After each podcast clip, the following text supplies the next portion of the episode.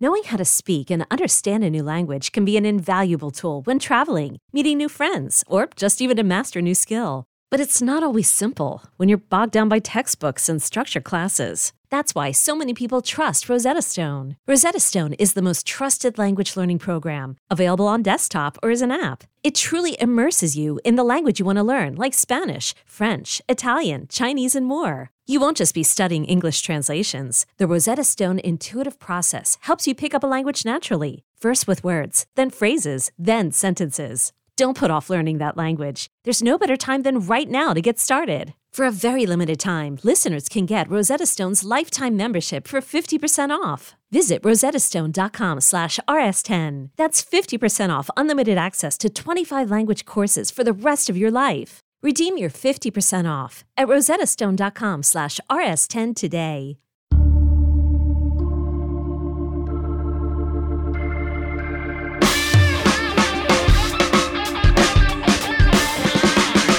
Good morning. It is Tuesday, January 25th. This is the 24 7 Sports Football Recruiting Podcast. My name is Lance Glenn. The February signing period begins a little over a week from today. Make sure to stay locked into 247sports.com for all the latest recruiting news and notes on your favorite team. We are continuing our first year coaches series today. Last week, we left the South headed to the West Coast and talked Kalen DeBoer and Washington. Today, we are going to head a little south and talk USC and Lincoln Riley. Joining me today to break down the Trojans and the real revival in recruiting they've had since Riley has gotten there is Chris Trevino. He covers recruiting for 24 7 Sports, USCFootball.com. Chris, how are we doing? Thanks so much for coming on and joining me today. I'm doing great. Thanks for having me on, Lance. Um, this is my first appearance on a 24 7 national podcast. So I'm very excited that I got the call up from the organization to come on. So I'm excited to be here. Look, we're excited to have you. We're excited to talk some USC recruiting. And, look, USC recruiting is really on the rise since Lincoln Riley got there. And I want to start with what I would assume to be USC's goal every cycle, and that's to essentially control West Coast recruiting. You know, 2022 is obviously a transition class for Lincoln Riley, but we're starting to see the Trojans kind of reassert themselves as the recruiting power out west. And it even look, it carries over to 2023, where early on they're getting commitments from, I mean, just the best on the West Coast in terms of, you know, uh, Malachi Nelson, Makai Lemon, and some others. And, you know, we saw snippets kind of here and there of strong West Coast recruiting by Clay Helton, most recently that 2021 class, but it never seemed sustainable long term. Is there a sense now with Lincoln Riley that the elite West Coast recruiting will last, you know, that it will be continuous and not just a one off thing like it was with Clay Helton here and there a couple years? Absolutely. I mean, that was one of the major points that Coach Riley emphasized when he was hired in his first press conference. You know, he said one of the most important things that we have to do is lock up the West Coast. You know, you can go anywhere in the country and get great kids, but some of the best kids come out of California and off this West Coast, and they have to do their job of keeping all these kids home. He said something that stuck out in his uh, signing day, early signing day press conference was that, you know, most kids out here dream of playing for USC. They just need to give them a reason to stay home and commit to that goal, commit to that childhood dream of playing for USC. So USC obviously hasn't given kids a lot of reasons with the ups and downs they had under Clay Helton, but you know, Lincoln and his, his, his recruiting staff, this this staff he has assembled, their main mission, you know, is keep these kids at home, repair this this uh, backyard fence that's been pillaged and cut up from all these major programs from Oklahoma when he was there, Alabama, Clemson, Michigan, all these programs coming into California and taking out their best kids. Under Helton, you know, it, it, was sort of hit and miss. You know, we used to say if Helton had a good season under, if USC had a good season under Helton, they were winning. You know, they win nine games, they get to 10 games, they get a nice bowl. Maybe they win the Pac 12 South. They were pretty much guaranteed to have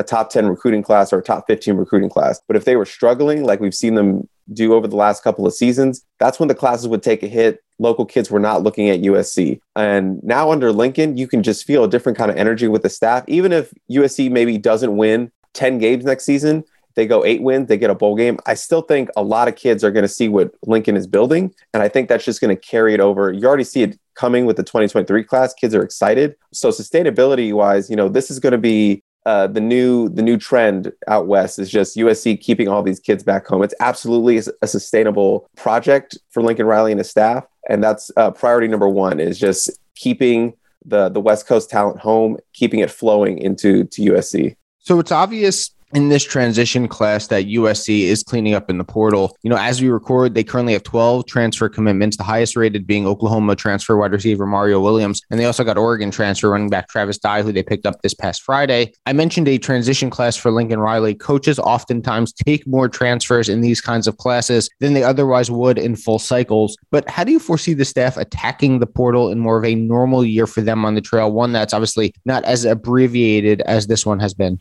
Yeah, I mean, the portal action with USC has just been crazy. It just, I'm surprised they haven't announced like three more guys since we started this podcast. It just, every day, just somebody new, somebody new, somebody new. It's, I believe it's been like six since we, or five since we, you know, you, you got, you reached out to me and said, Hey, you want to be on this podcast? So th- it's just been nonstop, go, go, go. And like you mentioned, a new staff, they want to come in, hit the portal a little bit heavier just because you know it's a it's a it's a team in transition it's a program in transition until they get more of their guys in there. And a, the portal is a great way to sort of attack that and and sort of stabilize uh, your program until you can you know have more full classes down the road. But i think the portal now is just it's just become its own recruiting beast in itself in that while going into 2023 2024 future classes i think the staff will be emphasizing you know the high school class a little bit more. And i don't think we'll see as heavy activity uh, with USC in the portal. I think this is just a anomaly sort of year, just because you've had so much turnover. We've had uh, USC has had 31 kids leave through graduation or early draft entry or and the transfer portal itself. Um, I believe that number stands at 16 right now, but just a high turnover. And I, I don't think we're going to see that kind of turnover over the next couple years. Once, you know, as I said, Lincoln brings in his own guys, signs his own uh, high school recruits. So I think this is just an anomaly year, but I still think the staff is going to emphasize hitting the portal maybe a couple guys every season. You know, you never know who is going to hit the portal. You know, maybe one t- one year it's this freshman All-American defensive end. Maybe it's a all-star linebacker that you recruited out of high school and didn't get. I think it's just going to be building the class through the high school ranks and then, you know, maybe four three couple guys you eye in the portal that you see hit and you say hey let's let's kick the tires there let's see what's happening bring them on on a visit so i mean the portal is its own asset in itself so i wouldn't be surprised if every season you know lincoln and these guys are are looking in the portal just to bring on a couple added older added reinforcements for a what should be a perennial you know top recruiting class every season. So, all right, Chris, we're recording Monday morning. By the time you're listening to this, he may have made an announcement to USC or he may have made an announcement elsewhere. But Caleb Williams, if he chooses the Trojans, what kind of impact can his presence make on the recruiting trail? You know, I would assume it's quite the pitch to potential recruits if Lincoln Riley and staff were to say to them, hey, come to USC, you get to play, whether it's for one year or two years, with one of the best quarterbacks in the country in Caleb Williams. I'm sure that's that's quite the uh, persuasion for Lincoln Riley to use on the trail. Oh, absolutely. It's one of the best recruiting tools any coach could use, especially an offensive coach like Lincoln Riley. And let's let's even go one step further. It's telling a kid, "Hey, come play with Caleb Williams, a guy who could be winning the Heisman next season or two seasons from now. You know, that's the kind of sway he has, the cachet his name brings. And even when he was being, he was uh, Oklahoma commit at a Gonzaga High School in Washington, D.C., he was an avid recruiter for that Oklahoma Sooners class. So Lincoln knows what sort of, you know, ability he has to talk to kids and bring them into this class. And, you know, USC's transfer class right now, number two in the country or in the transfer rankings. It's a really good class. It doesn't need Caleb Williams to be a top class and an, an, impactful class, but bringing him in is just like smashing down a hammer. It's the nail on the head for this class. It is the the gem of the class. It is the the anchor. It is the accelerant on the fire. Whatever you want to call it, it is it is the centerpiece uh, for this first class for uh, Lincoln Riley, and you know the impact is going to have multiple uh, multiple like w- ripples throughout throughout this class too because because Caleb could come in and be like, "Hey, there's this guy in the portal I know. Let's get him." Uh, you know, they're just going to be. It's just going to give him an overall ability to to work transfers in the portal and then sell on the 2023 trail on the 2024 trail. In 2023, they're already building what is looking like a class that could challenge for a top five spot, maybe even a top three spot. And it's just more more firepower for Lincoln going on the trail for next season and saying, "Hey, come play with this guy.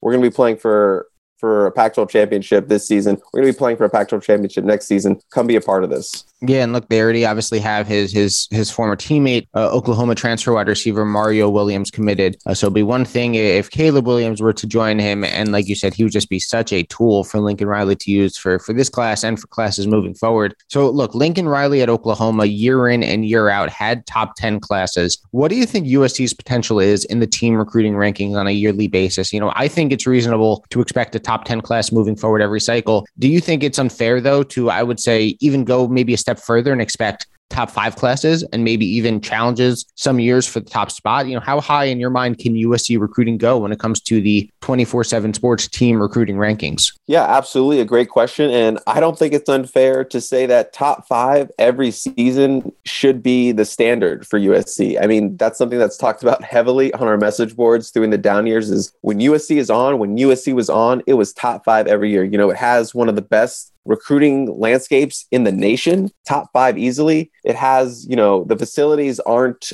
you know, up to, you know, modernized like other big time college programs. That, that will change and that will help uh, down the line. Obviously, Southern California is not a terrible place to live. It has the the factor of having great weather all all all the time every year. And there's so much to do in LA and you know, you maybe you don't think about it like that, but those are factors that sell with these kids and those are factors that help them in the recruiting trail. It is a weapon in its own. So, top five every year should be the standard. I think an off year is a top 10 class given USC's uh, tools, Lincoln Riley's recruiting acumen, the staff that he's built. I think top 10 is the, the floor every season, and top five should be reasonable for a USC program when they're recruiting. And obviously, I think top three class, top two class, number one class is something we're going to see in the near future uh, from these guys. So, Chris, a couple more from me. I've talked about this with some of our national recruiting analysts. The biggest weakness when it comes to West Coast recruiting compared to other regions is on the offensive and defensive lines. And for USC, while skill position recruiting is certainly at a top notch level, from an outsider's point of view, it would seem the trouble kind of comes on the line of scrimmage how do you expect this staff to address recruiting in the trenches? Are those positions, the offensive and defensive line positions, where maybe each year we could see them hitting the portal for? Yeah, I mean, there's there's a reason why defensive linemen and offensive linemen, especially offensive tackles, are so are snatched up so quickly out of the portal. You know, everyone needs good defensive linemen. Everyone needs good good guys in the trenches. That's where championships are built. That's where games are won. And USC has has been on the wrong end of the, the that arm race uh, the last couple seasons under Helton. So Lincoln Riley and the staff really have to replenish and refill and get back USC, you know, to their to their big offensive lineman days. For me, in my assessment of that, I think I think they are going to have to hit the portal, you know, every couple of seasons or every season, you know, take a look at what's in there. Oh, this offensive tackle's in there, let's bring him in. But I think also being that offensive linemen and defensive linemen are not as prevalent out here on the West Coast, I think that they're obviously going to have to go national in the recruiting class as well. I think USC and Lincoln Riley have that that recognition, that name brand where they can go into you know Alabama and maybe snatch a kid out. They can go into Texas and snatch one of those big guys out. You know, they can go to places in the South and steal a couple every year, especially when they start winning games. So I think that's a that's a two prong attack. Is you know recruit linemen on a national level out of you know the place where they they make them the biggest. That's in the South and that's in Texas. Go in there, steal a couple kids there, and then you know hit the portal, fill in some of those needs that maybe you couldn't fill out there in the high school scenes. So, Chris, last one for me before I let you go. A little over a week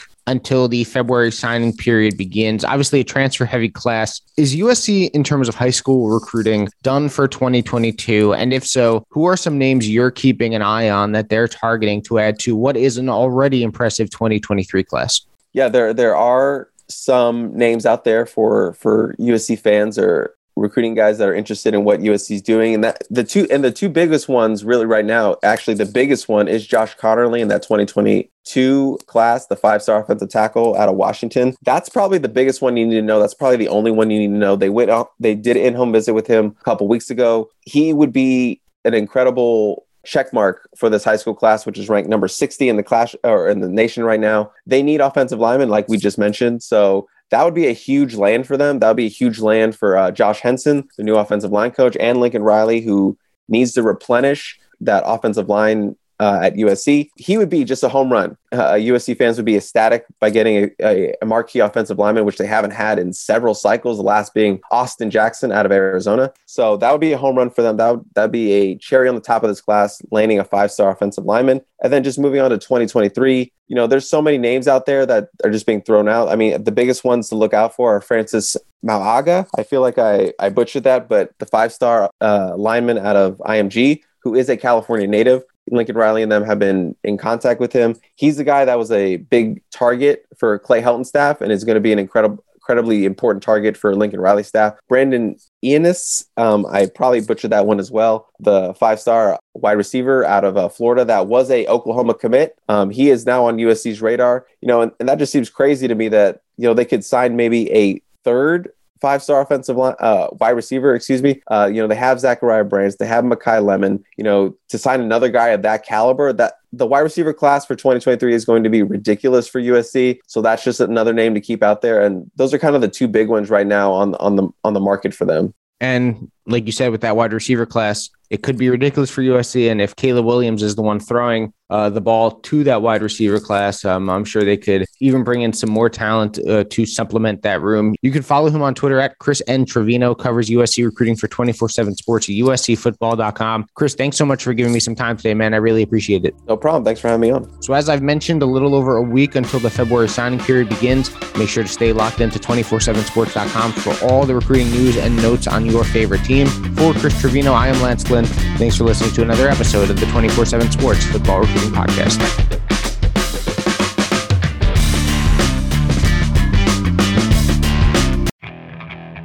Okay, picture this. It's Friday afternoon when a thought hits you. I can waste another weekend doing the same old whatever, or I can conquer it. I can hop into my all new Hyundai Santa Fe and hit the road. Any road. The steeper, the better because my all new Santa Fe is available with HTRAC all wheel drive so I can hit the trail without a worry in the world. Heck, with three rows and best in class rear cargo space, I can pack the whole family in with all our gear. We've got available dual wireless charging for our phones so we'll never lose touch with civilization and we won't lose touch with the primordial power of Mother Earth. So, which is it? Waste the weekend or do something a little more epic? And conquer it in the all-new Hyundai Santa Fe.